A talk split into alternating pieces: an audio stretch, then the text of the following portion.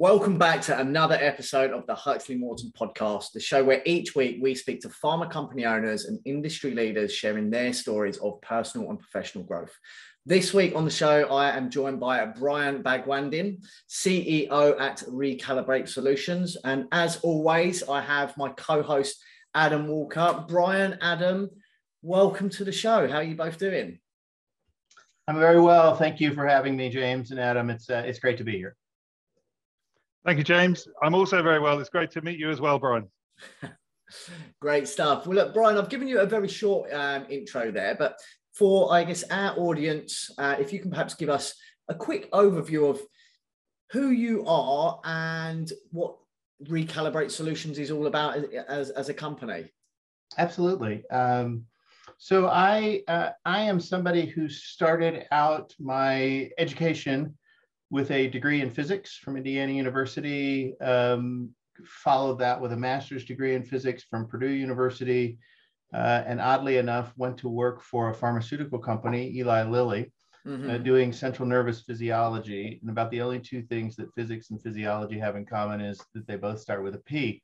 Right. Um, I, I, found myself a bit like a fish out of water. And um, uh, after a, a, brief tenure at, um, at Lilly for a few years, I decided to continue my education and try and combine the, um, the pharmaceutical work and physiology work with my um, love of physics. And so I uh, pursued a, a, doctorate in biomedical engineering with a focus on medical instrumentation.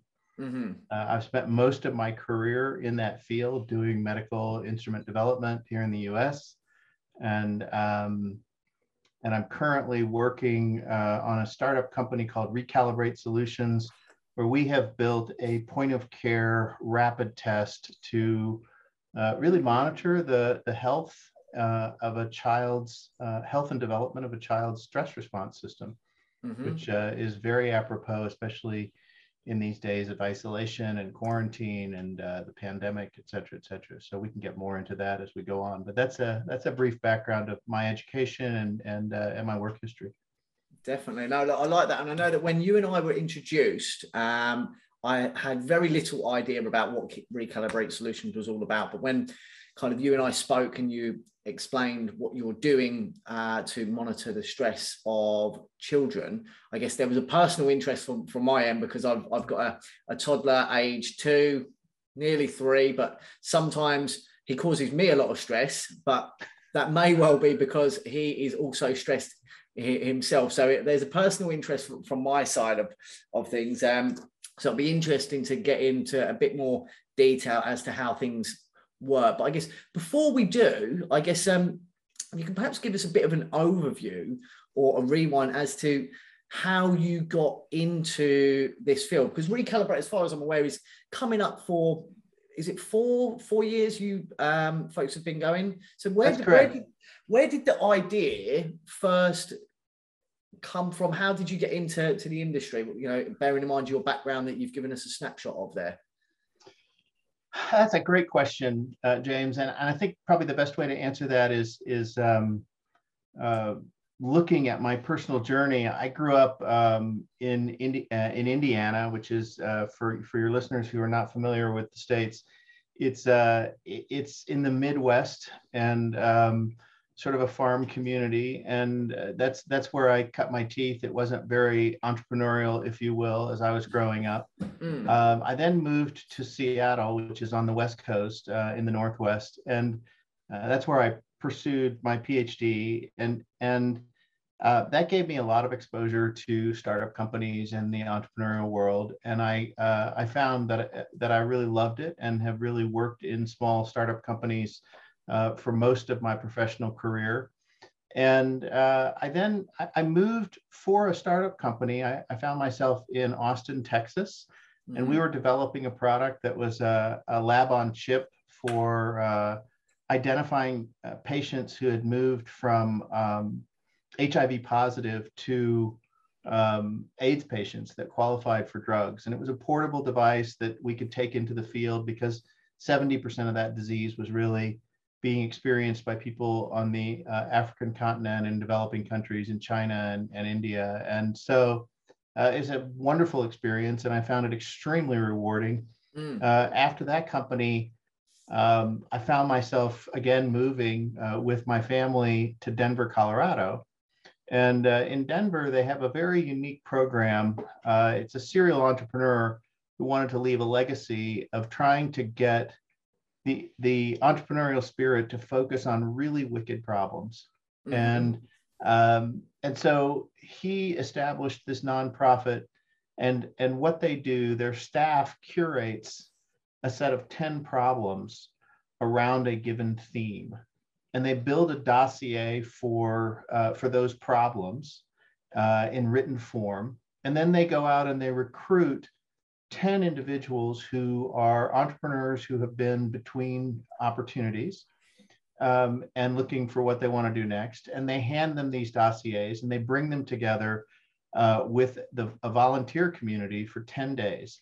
And so it's called 10, 10, 10. It's 10 wicked problems, 10 entrepreneurs, 10 days. And How cool um, is that, Adam? I, I, don't know. I love I, that. If I'd given you the I heads up that. on this part, but when oh my Bryon God. first told me that, I was like, "Holy shit! Is that like some sort of like mega TV game show?" Um, Brilliant. So, um, and there's, yeah, I guess there's funding. For our, audience, fun- is, it, is, it a game show, uh, Bryon? it is not. A, it is not a game show. But uh, they have now changed their name to X Genesis. If you'd like to, uh, you or your listeners want to look that up, and uh, and they curate problems around cities, uh, climate, uh, affordable housing, clean water, uh, when I went through the program, it was around the subject of health. And let me make a distinction: it's it's health health, not health care. Mm-hmm. And uh, and so they were looking at um, again affordable housing and um, and food deserts as part of health because uh, your your zip code sometimes determines your um, uh, your health more than your DNA. And so um, with that, I was introduced to this problem. They bring these people together. They put subject matter experts in front of, of the group um, in a public forum. So the, the public is invited as well. And then after each problem is introduced to the, um, to the panel of entrepreneurs, they are given a, um, they're, they're asked to select a problem. And these problems are big enough that every single entrepreneur could pick the same problem. Mm-hmm. Um, they're, they're wicked problems. They, you know, type 1 diabetes, type 2 diabetes, uh, food deserts, uh, you know, affordable housing, clean water. So um, you pick a problem and you're given a dedicated team to brainstorm for 10 days good founder product fit, good um, product market fit, you use the dossier and you try and establish a market-based solution for part of that problem. Uh, you think about where the weaknesses are in that potential solution, mm-hmm. um, and you prototype that solution and take it out to half a dozen users, all within that 10-day period. And then they bring the public back together, and each entrepreneur gives a, um, a presentation to the public about what they did.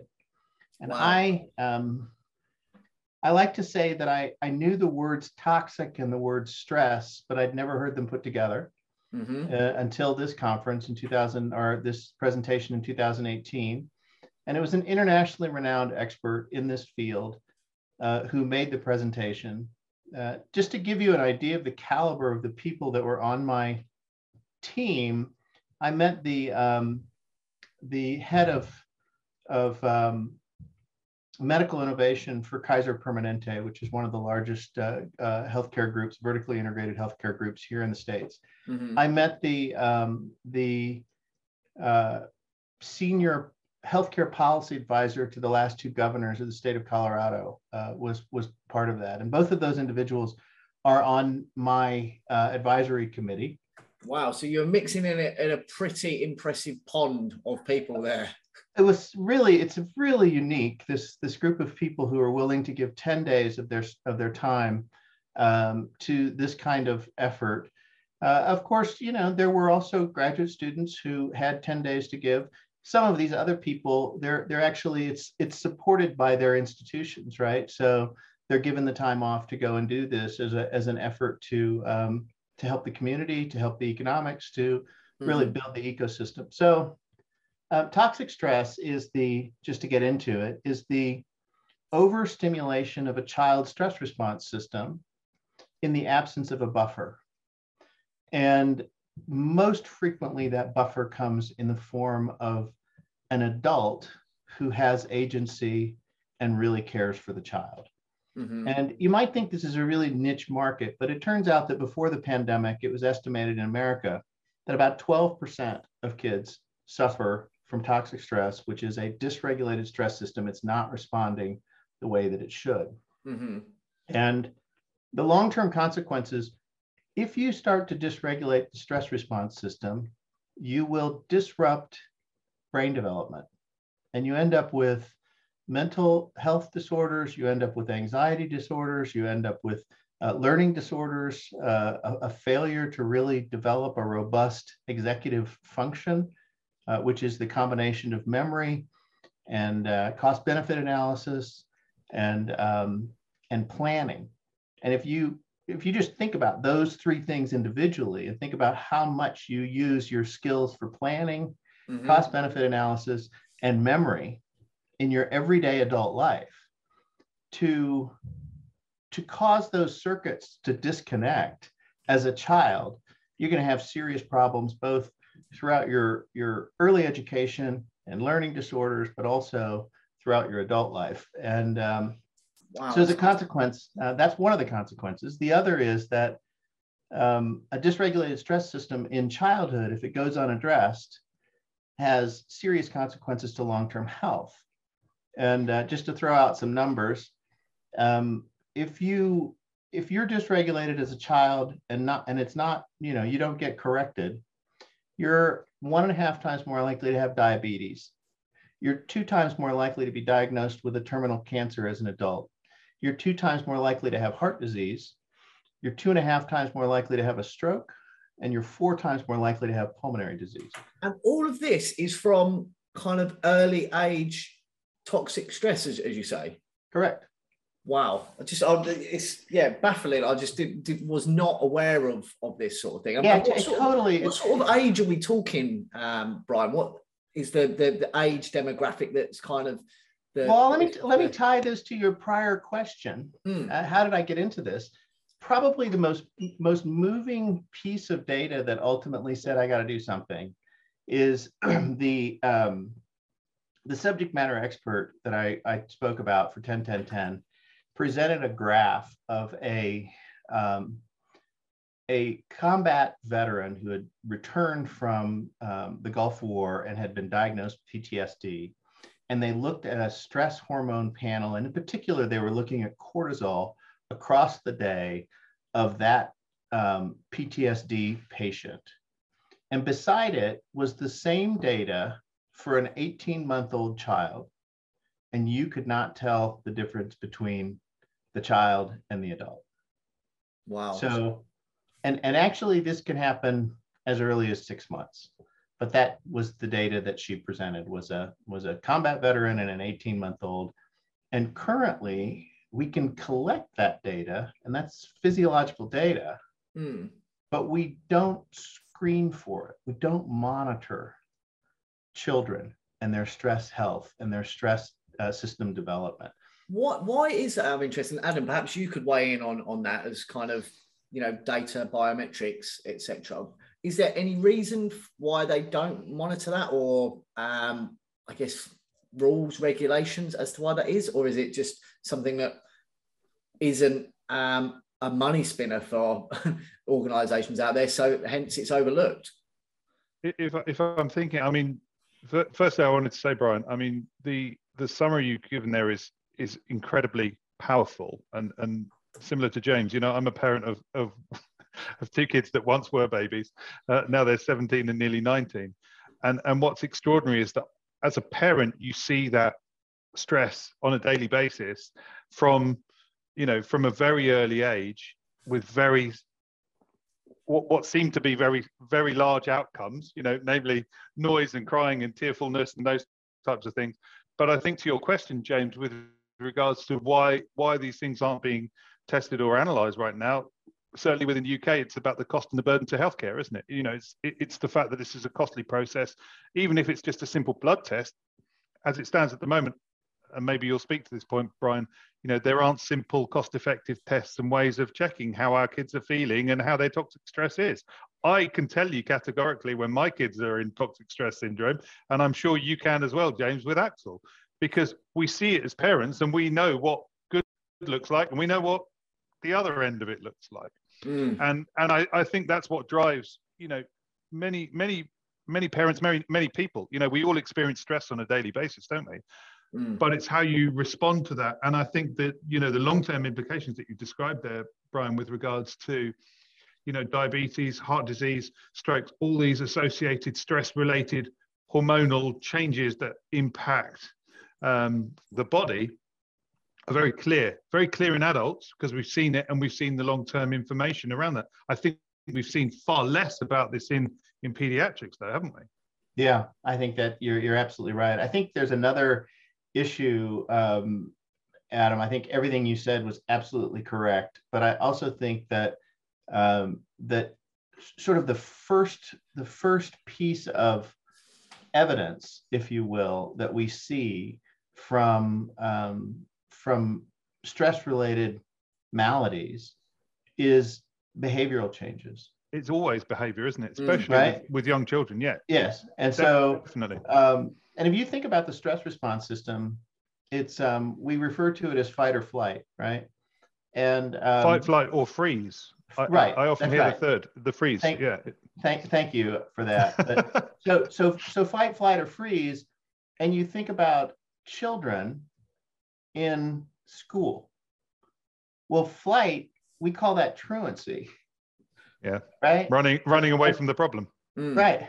And and um, and fight is not an acceptable behavior within the context of, of the education system. And freeze explains a lot of these um, sort of disaffected youth. It is right? effectively shutting down, shutting exactly. down the learning ability and and everything that's associated with so, so social social engagement. Right, and and taking this conversation then back to why aren't we looking at this? Why aren't we monitoring this? Mm. When you consider that every child, as they're developing, we're looking at the cardiovascular system, we're looking at development for the respiratory system, we're looking at autonomic nervous system, you know, with with a little rubber hammer. Uh, the auditory and, and visual systems are all evaluated, even cognitively.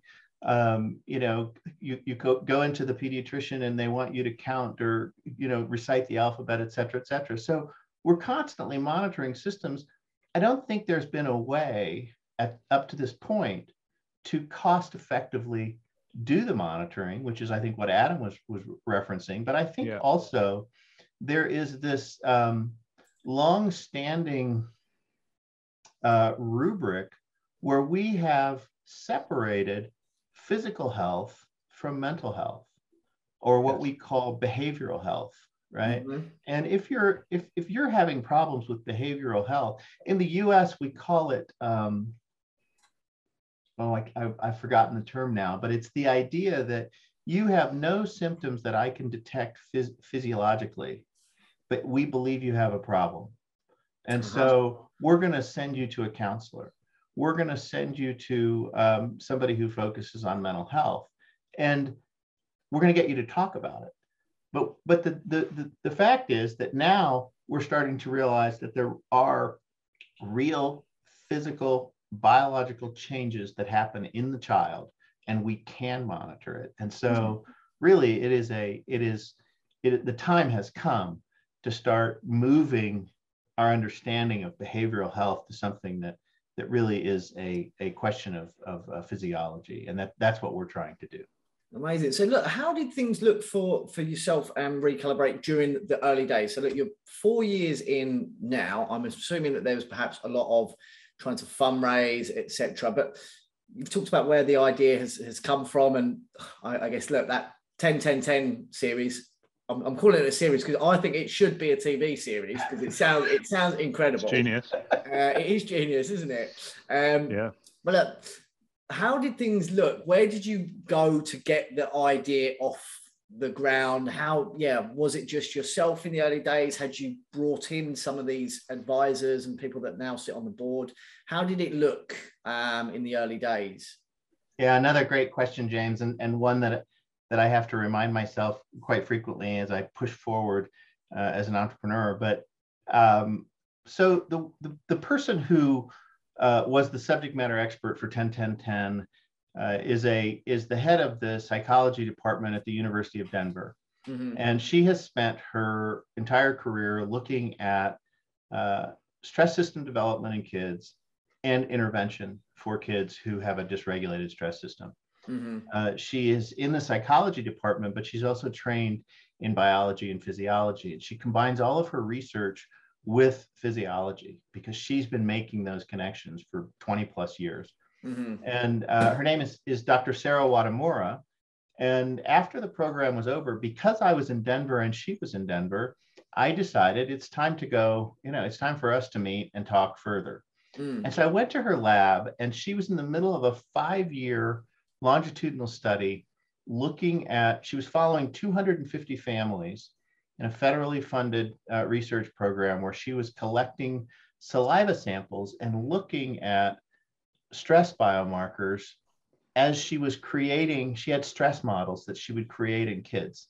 Right. And uh, you know for a very very small child it was just as simple as as uh, the caretaker walking out of the room and standing around the corner.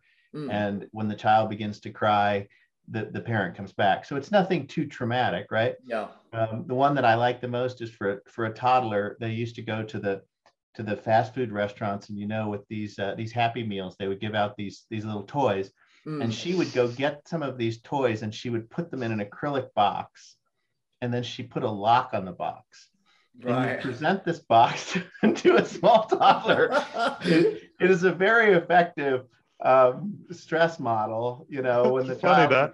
when the child begins to cry you know you open the box and you give the you give the child but you've also you've stimulated the stress response system. And so you can start mm. to hmm. take to start to take samples. Yeah. Well, out of interest, Bryon, I, am just thinking. I guess we're all laughing at that particular test. Is what's the the, the the most weird and wonderful one that you've come across over the years? I'm, I'm just thinking. I know I could certainly come up with quite a few ideas if anyone ever needed them. well, let me, uh, you know, that's that's more of a question uh, for Sarah. Uh, um, but, but, but you have to you have to let me you have to let me know. it's very it's very well known that um, the most common stressful event for adults is public speaking. Public mm-hmm. speaking will totally make people crazy it, it throws them off. Um, a, anyway, so let me go, let me go back to this because I went into Sarah's lab. We start talking, and I walked away from my first meeting with her and said, if she would agree to to found a company with me, she can have whatever role she wants. And at the end of the day, she did agree, uh, and so she is now my co-founder. But what really moved us in the direction of, you know, what's this company going to be about?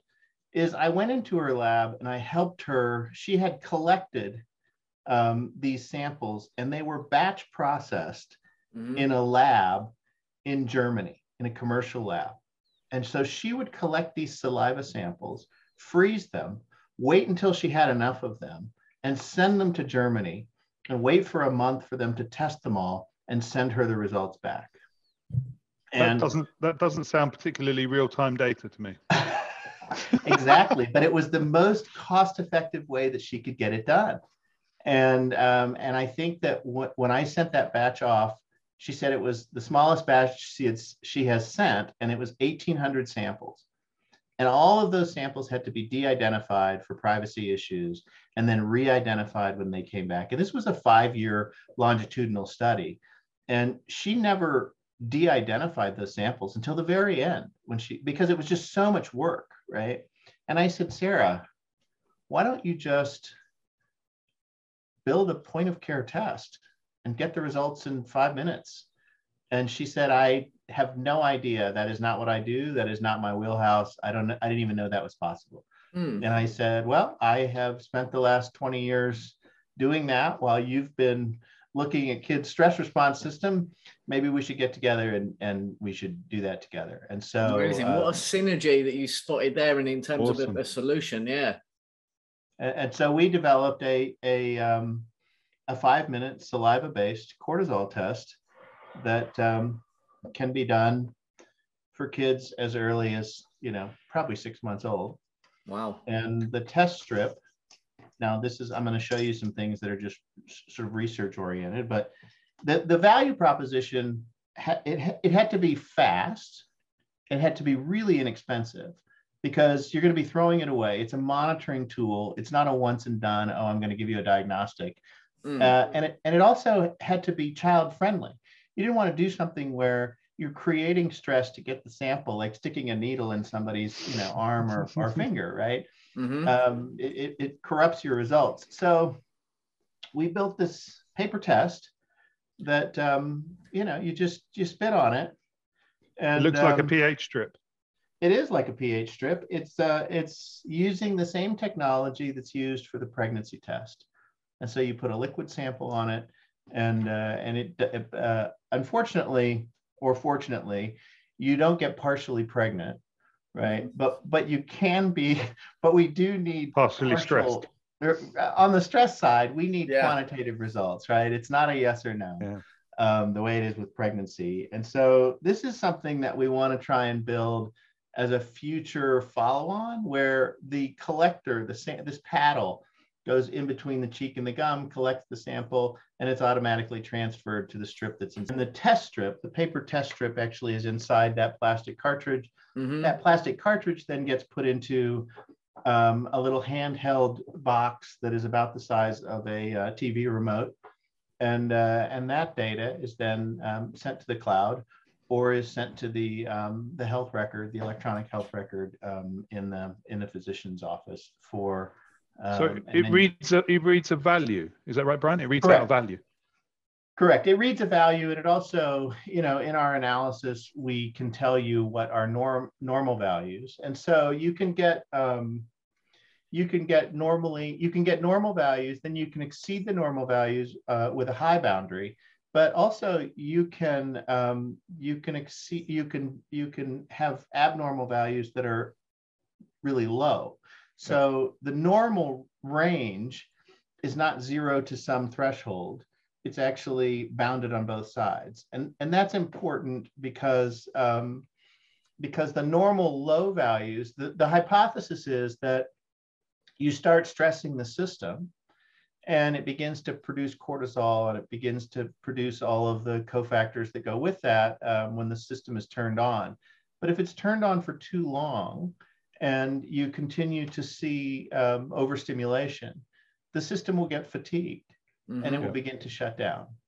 Um, and and uh, from a behavioral standpoint, I like to describe the um, the what we call the the ADD or the ADHD teenager who is Mhm. always on constant high alert, can't concentrate, looking over their shoulder, really wound up tight. Well, that's that that can also that can be symptoms of somebody who's dysregulated and their system is being stimulated so often that they are in an- anxiety and fear all the time. Mhm. And then if they are too, if the system gets too fatigued and it begins to shut down, you start to see the disaffected youth that doesn't care about anything, that can't be motivated by discipline or poor grades or any kind of penalty. And so those are kind of the behavioral mirrors to what may be going on inside um, uh, the endocrine system that that is responsible for for helping us with uh, stress response. Mhm. Bryon, Bryon, as you're saying that, it's reminding me, and I'm, I'm, I'm reminded of, you know, individual baselines. I'm, I'm thinking about lab values. So, so for example, with a, you know, a, a cuff, a blood pressure reader, you take it against an individual's baseline. Right. But by what you're describing, what I'm hearing is there is no baseline. There's a range. There's an upper and a lower range, and that's what you're measuring everyone against, not against their own baseline. Have I understood that correctly? It, it is it's a little bit of both adam um, and and i think that's a that's a great distinction to make we initially know that there are some there are some average uh, values depending on your age right because it's a developing child Yeah. Um, um, there's a, there's a high and a low that we can work with. But mm-hmm. we're we're actually hoping, and this is a bit of more of a long-term vision for the company, that as we begin to aggregate that data, we can actually establish a personalized baseline for that individual, right? And we can also start to understand where the fluctuations come from. I mean, there is nothing wrong with going out of bounds. Um, that's the way the system is designed to work.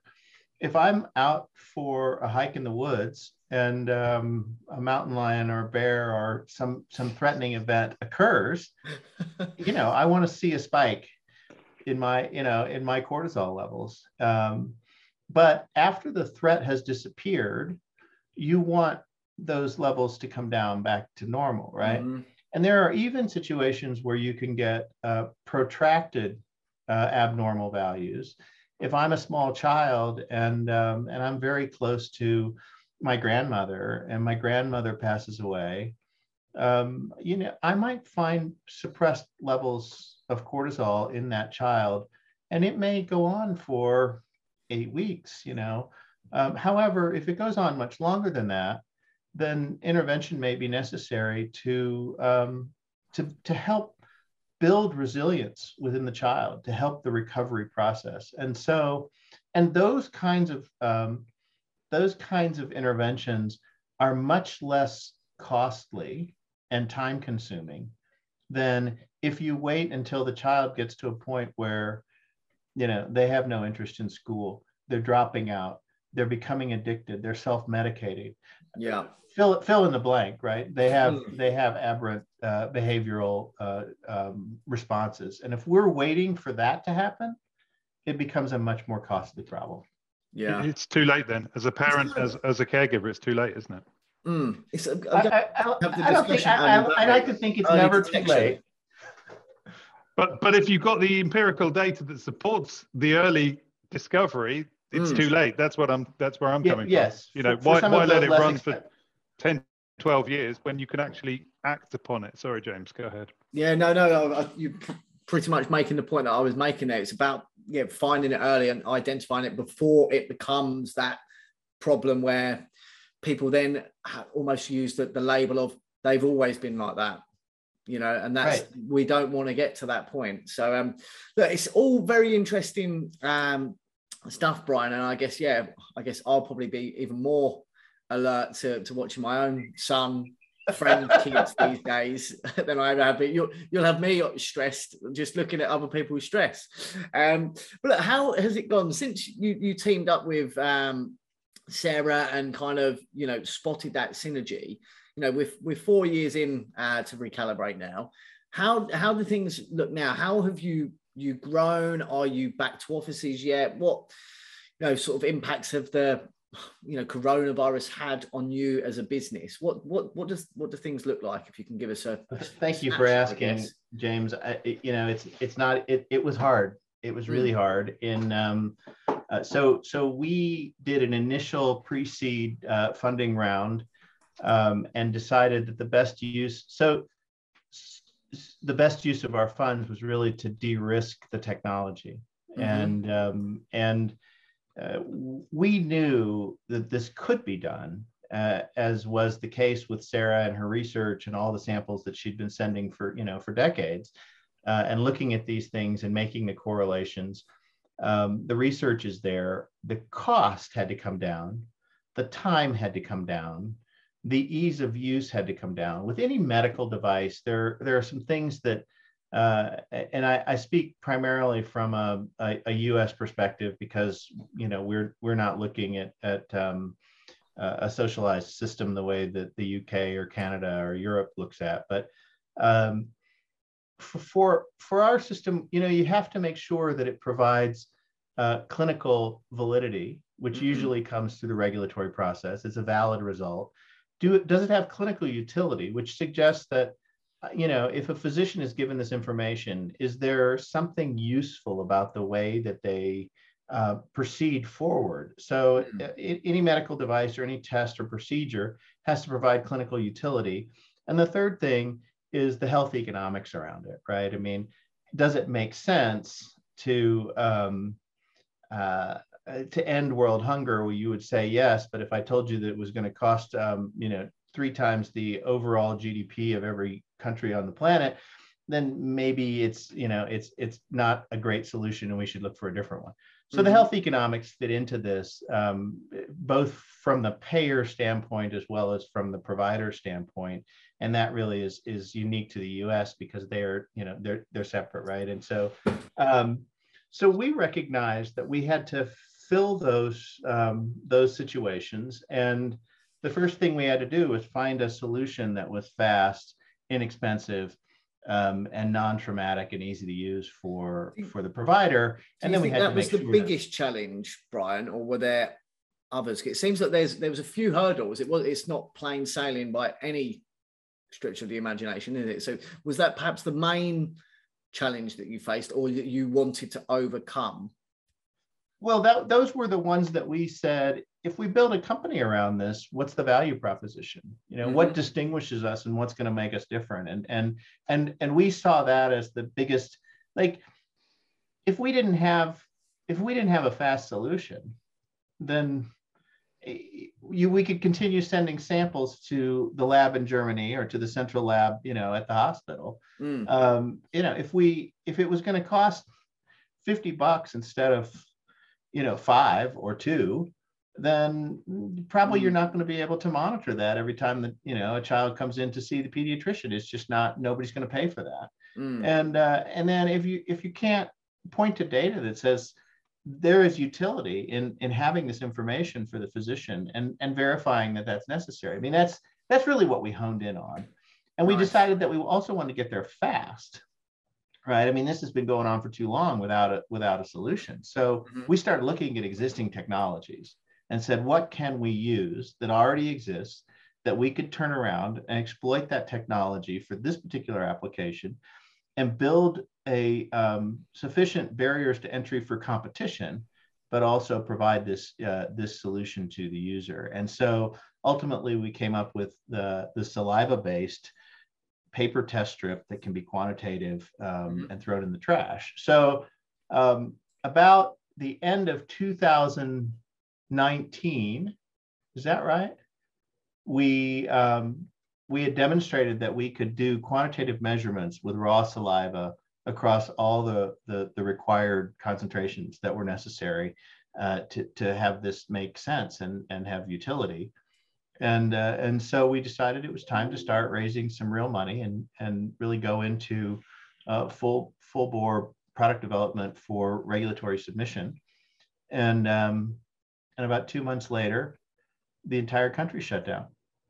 Wow. So we had some we had some real challenges. Um, you know i had two or three uh, potential investors who were very very interested and i got back to them and they said i'm sorry we're not making any new uh, equity investments. We have to save what we have uh, for our existing portfolio, and we don't know what what our companies are going to look like. And so, um, uh, you know, great talking to you, but I'm sorry, we're we're we're in an unusual situation. Mm-hmm. And it went on what felt like forever. Right? This wasn't two months and things will turn around. This wasn't a, you know a plunge in the stock market or a you know a, a, a savings and loan crisis like we we saw in 2008 this was protracted. Um, and uh, you know, if if there was a silver lining, uh, and this is going to sound terrible, but it it it helped people realize that you can't the, the need for testing, right? Um, it, it, really helped people understand that you can't do anything for people if you haven't identified who needs the help. Mm-hmm. COVID really put a fine point on that for a lot of people. And the second thing was, um, and th- this is a bit tragic, but the estimates were 12 to 15% of kids in America are suffering from uh, a dysregulated stress system. After the pandemic, two years later, it's they think that number has doubled. So one in three children are probably suffering with some kind of and, and it's probably starting to show itself in their mental health right um, and and there's a so so so those are those are some of the sort of broad 30,000 foot view of you know what the pandemic, how the pandemic affected us. Mm. Um, the from a tactical standpoint, one of the things that we had to decide to do, we uh, we had hired uh, the company that developed the saliva-based HIV test, um, and they were located in California. We hired that group to actually help us develop this test, and um, and we we probably would have moved forward with them, but because um, of our our uh, capital needs and and lack of ability to raise money, we pulled all that back. So we did a, a full transfer of protocols and um, and bill of materials, et cetera, et cetera. Pulled it all back, and um, I think I told you that that uh, my uh, my co-founder is the uh, professor at the um, University of Denver. Mm-hmm. We negotiated a facilities use agreement um, with the university, and we uh, recruited one of their chemists out of the chemistry department, an assay development chemist, um, and pulled all that inside the university um, received a small grant for um, for some student labor and and really just sort of moved the whole thing internally. And we've been sitting for probably the last year and a half um, internally uh, uh, and and so we move much slower in our development effort. Um, i would have hoped that after this this period of time we would have been ready uh, with data to submit to for, for our regulatory clearance.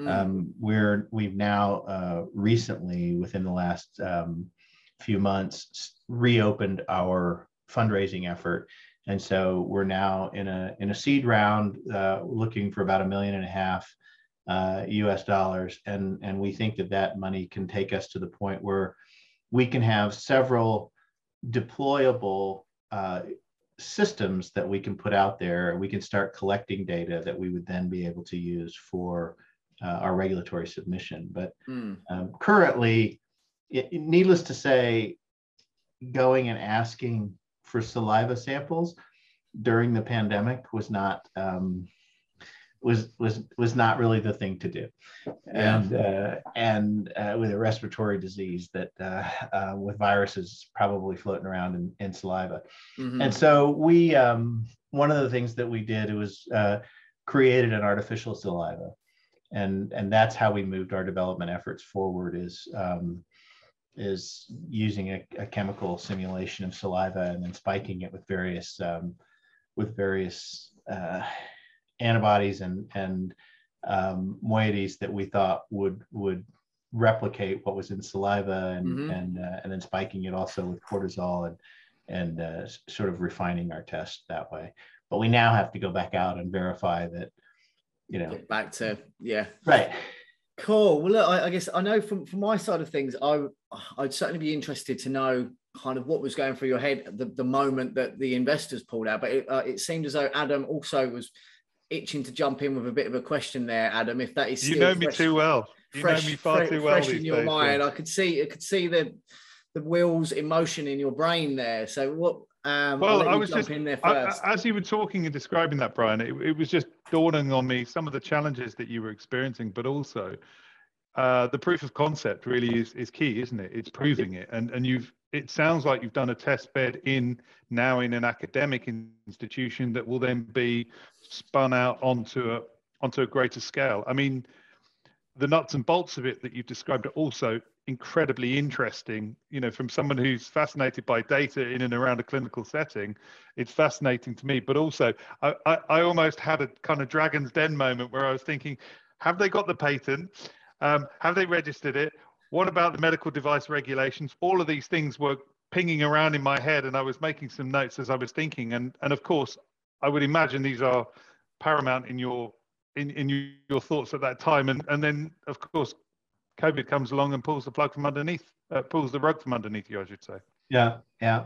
And so we've had to be, um, you know, I want to just very briefly address this issue of of uh, patent protection. Um, yeah. We've we've had to be uh, pretty clever these days. Uh, there was a there was a um, in the U.S. there was a, a, a case of someone who was trying to patent a, a, a protein, and uh, it went all the way to the Supreme Court. And uh, I think it was a protein. It might have been genetic material. I have to go back and, and refresh my memory. Uh, this was a few years back. And what the Supreme Court determined was that any naturally occurring biological function in the body cannot be patented. Yeah. And this this created some real stress and heartache uh, for people whose careers were built around diagnostics. Because what you're saying is i can no longer protect a if i make a discovery of a naturally occurring um, molecule that happens every time a person gets even close to a heart attack and i can identify that i can't protect it because it's naturally occurring. And so how then do you go out and build intellectual property around what you've got if it's mm. not that.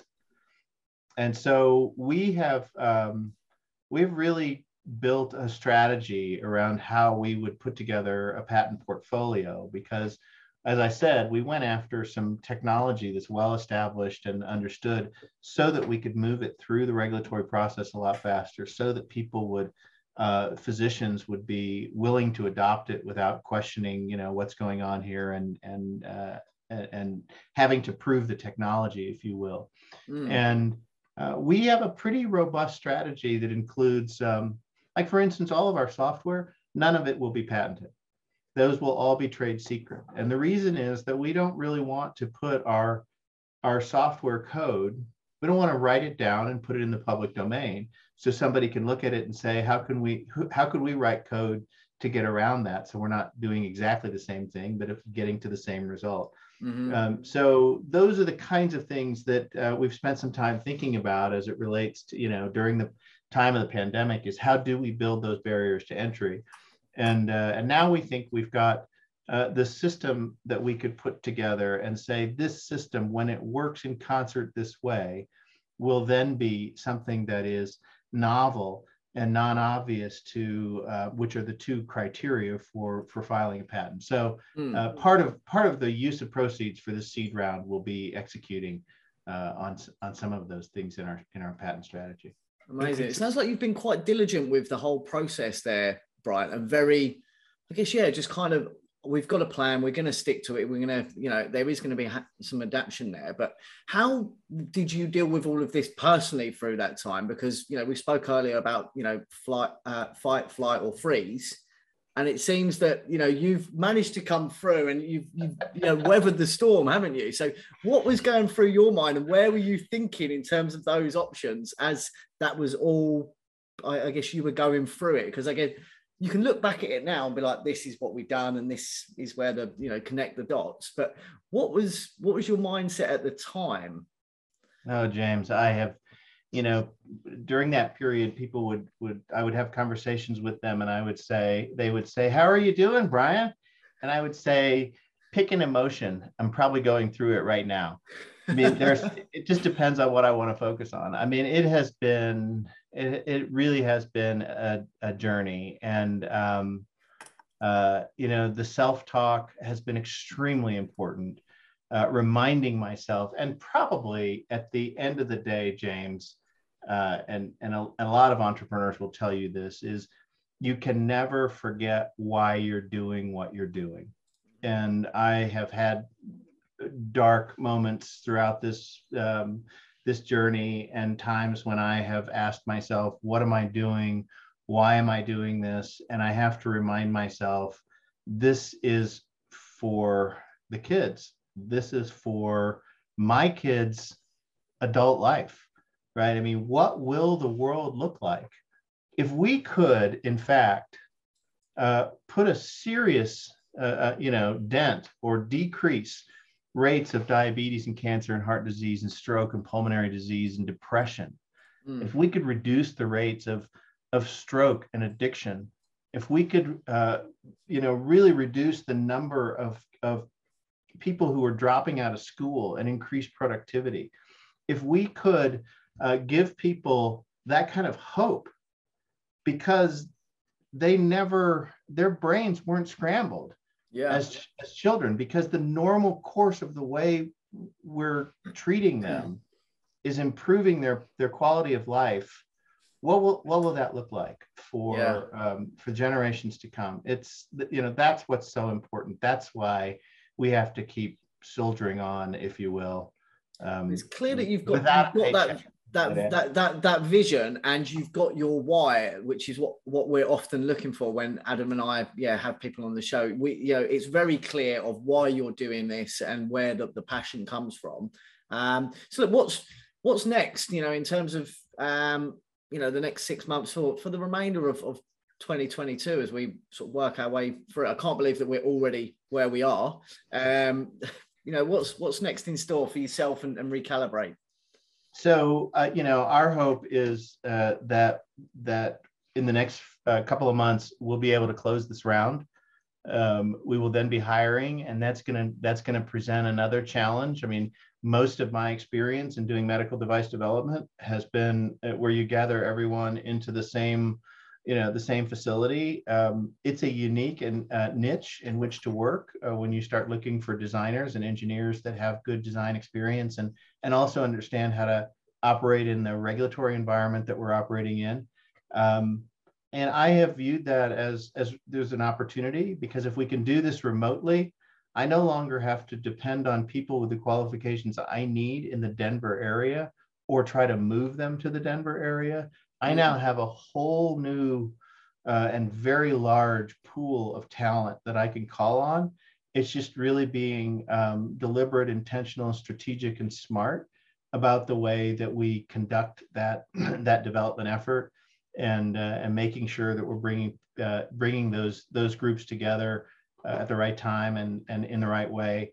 Um, but I'm so I'm pretty excited about that. When this round gets gets finished and we start uh, doing some serious hiring and we start putting together those teams of of experts and um, hopefully uh, in 2022 we'll see uh, a better accommodation of um, of this uh, COVID virus and and the way that we handle it. And we'll be able to go out and start collecting uh, raw saliva samples again and we'll be able to uh, start putting that data in place uh, so that we can make our regulatory filing and, and hope that, uh, you know, sometime in 2023, we're making that filing and in 2023, getting our clearance so that we can sell. So uh, it's a, it's a pretty exciting time.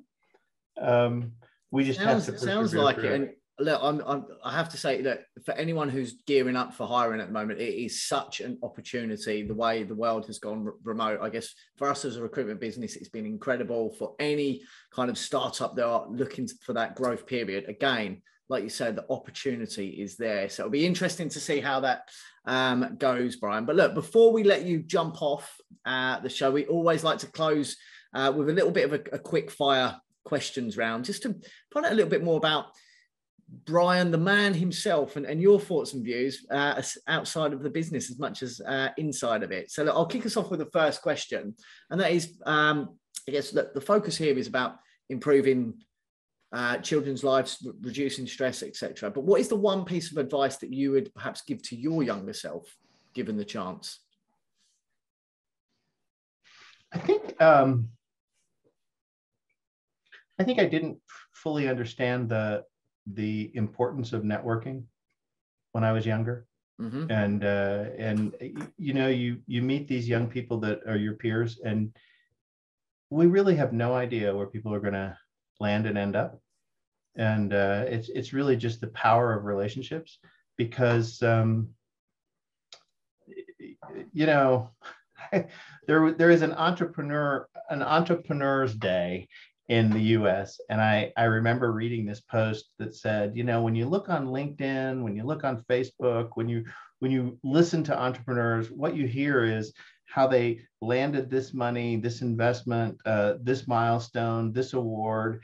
And what you don't know is that most days they get up and they talk themselves into continuing to do what they're doing.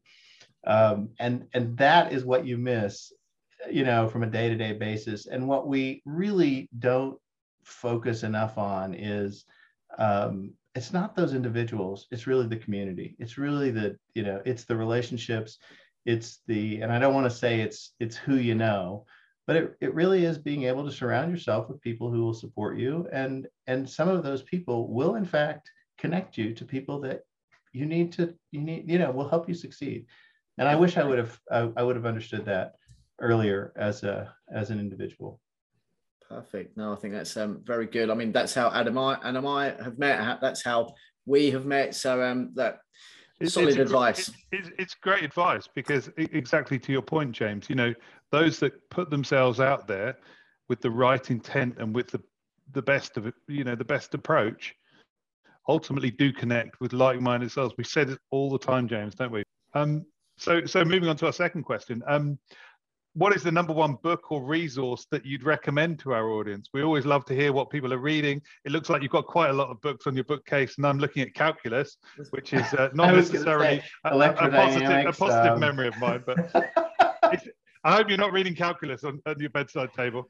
No, I, you know, I am not going to recommend what I'm reading. I've been doing a lot of uh, reading, uh, and I'll just give you the general subject. Is is I've been looking at um, race relationships in America and and racial equality uh, and equity in America, and I don't know that I would recommend that to your audience. There is one book that I would recommend that I think is an outstanding read, which is um, um, it's called What happened to you. And it relates to this subject of um, toxic stress. And and it addresses in a, in a very readable way um, the, the, the topic. And, and in the past, the, the premise of the book is that in the past, um, people have said, What is your problem? when they have seen them behaving in a certain way. Mm-hmm. And uh, and it's really an effort to try and change the rubric and say maybe I should be asking what happened to you. It's, and um, uh, it was co-authored. Yeah, it was. What's that? I said interesting. Yeah, very good kind of spin on on exactly that situation. I think everyone can relate to that. Yeah, and there's a there's a mental health counselor who has some fascinating stories about the way kids respond to stress um, and some of the visceral ways that they respond, and and really helps understand uh, the role of regulation versus rationalization in helping kids who are dysregulated. Mm-hmm. And I may have had a brief conversation with James about this, but um, they found that uh, putting people in counseling when when we're asking the question, "What's wrong with you?"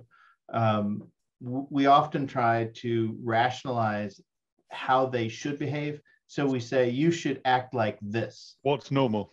Right, and we we try to tell them um, and and rationalize with them with whatever they're going through. And it turns out that um, and and most of us know this. If you're very anxious about something and you're scared about something, and somebody comes to you and says it's all going to be all right, it is about as helpful as a rock I mean, it, it does nothing for me. Um, I don't know how I'm going to pay my bills. Don't worry, it's going to be all right. Oh, really? So, and how am I going to pay my bills? Uh, you know, whatever the problem is, right? I mean, um, it does not help. But, and it's because I can't hear it. I can't think about it rationally. But it turns out that if we can regulate people who are in that state, and regulation comes through rhythm, it comes through music, it comes through exercise, it comes through being in nature, it comes through yoga, meditation, breathing. There's so many things uh, to regulate children before you start to rationalize with them. And that book, uh, you know, is a is a real gem, and it's really helped me actually in my parenting. It's that stimulation piece that you talk about, you know, with technology, with with external media sources. It's all those kind of negative influences, but also I think you made the point around, you know, that interview bias, effectively instilling your bias on the question rather than opening up with an open question, rather than driving the answer that right, you want right. to get. I think it's a, it's a tremendous, a tremendous, uh, it, it's a tremendous answer, Bryon. Great, great, great book. Thank you so great much. book. Highly recommend Thank you so much. Like the sound of it. And look, you you you spoke a moment ago, Bryon, about um, the next steps, and there's going to be hiring involved, etc um, that we've all got our own preference of how we like to build our teams. But look, what are the what are the top three qualities that you value most when um, looking to build your own? Oh, great question, uh, James. Uh, you know, I've I've been in uh, startups most of my career, um, and I've worked with a number of dysfunctional teams. Um, and and part of the excitement of this particular opportunity, it was not at the forefront, but it is absolutely one of the you know top five uh, things that was exciting to me about this was being able to build my own team. Mm-hmm. And I would say, uh, you know, in building that culture, um, one of the things I want from every person that's part of our team is I want I want people who are grateful. I want people who can see and be grateful for the whole wide range of not what have you done for me lately, but really gets the big picture and is, is grateful. Um, integrity and honesty, I sort of put those two together. I think that's extremely, extremely important. And then um, the third quality I think is uh, what I will sometimes I refer to it as transparency. Um, another way to, to that I think about that is um, I want people to um, not be afraid to fail. Um, I think we learn so much from our failures.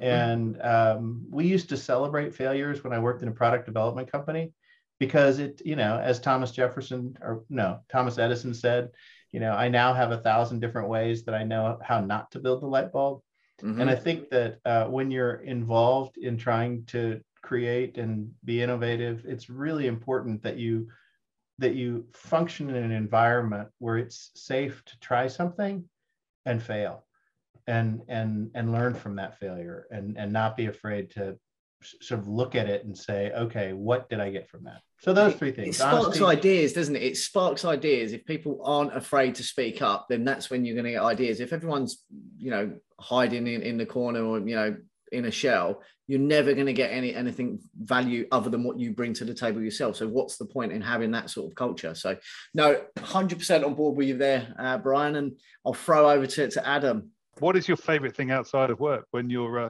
not thinking about stresses and young children?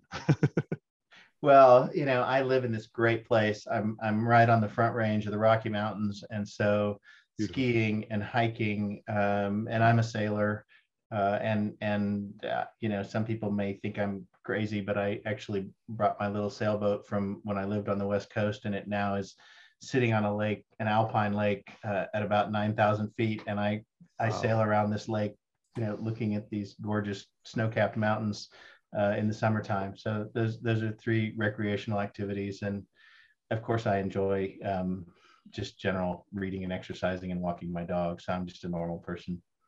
That's fabulous. Thank you for that. I'd like to hear it. And look, to close the show, then, uh, Bryon, um, I guess, look, what is your number one golden rule for, for life and business? We've spoke a lot about the, the business side of things. We've just heard some of your personal uh, interests. Um, what's what's the golden rule for for both yeah life and business? Um, treat everyone with respect and dignity. You probably could have predicted that based on some of my other answers, but you know, from from small children to aged adults to successful business people to people who are struggling to make a go of it to um, to common laborers to um, highly educated people um, we're we're all human beings and everyone needs to be treated with dignity and respect and um, and it will carry you farther than um, than what most people put their trust in. Definitely agree. So look Bryon with that in mind look where can our audience reach out to you? Um, linkedin your website email what's the best way for yeah, either investors, people to interested to, to hear more, what's the best place to get you? And I think probably um, the best place to get me directly is through LinkedIn. And uh, it's a bit of an odd spelling, but I think that if your uh, audience uh, has access to the show notes, um, you can you can put my LinkedIn profile up or just look me up. There's only one of me uh, out we there. We can hook you up with that, Bryon. Yes, I, I, did have to ask you uh, how to pronounce your name, even though it is now just Bryon. But yes, I, I think when our audience see it, they will perhaps know what exactly what I'm talking about here. But yeah, we'll and, and, and, we do have a website up. out there, and there's there's lots of good information out there. Um, and uh, we're always entertaining uh, conversations with potential investors as well. So um, a- anything. And I'm, I'm pretty good about answering uh, outreach from LinkedIn. That's that's probably the best way to get me directly. And fantastic stuff. Well, look, thanks again for coming on the show. It's been a pleasure. Thank you.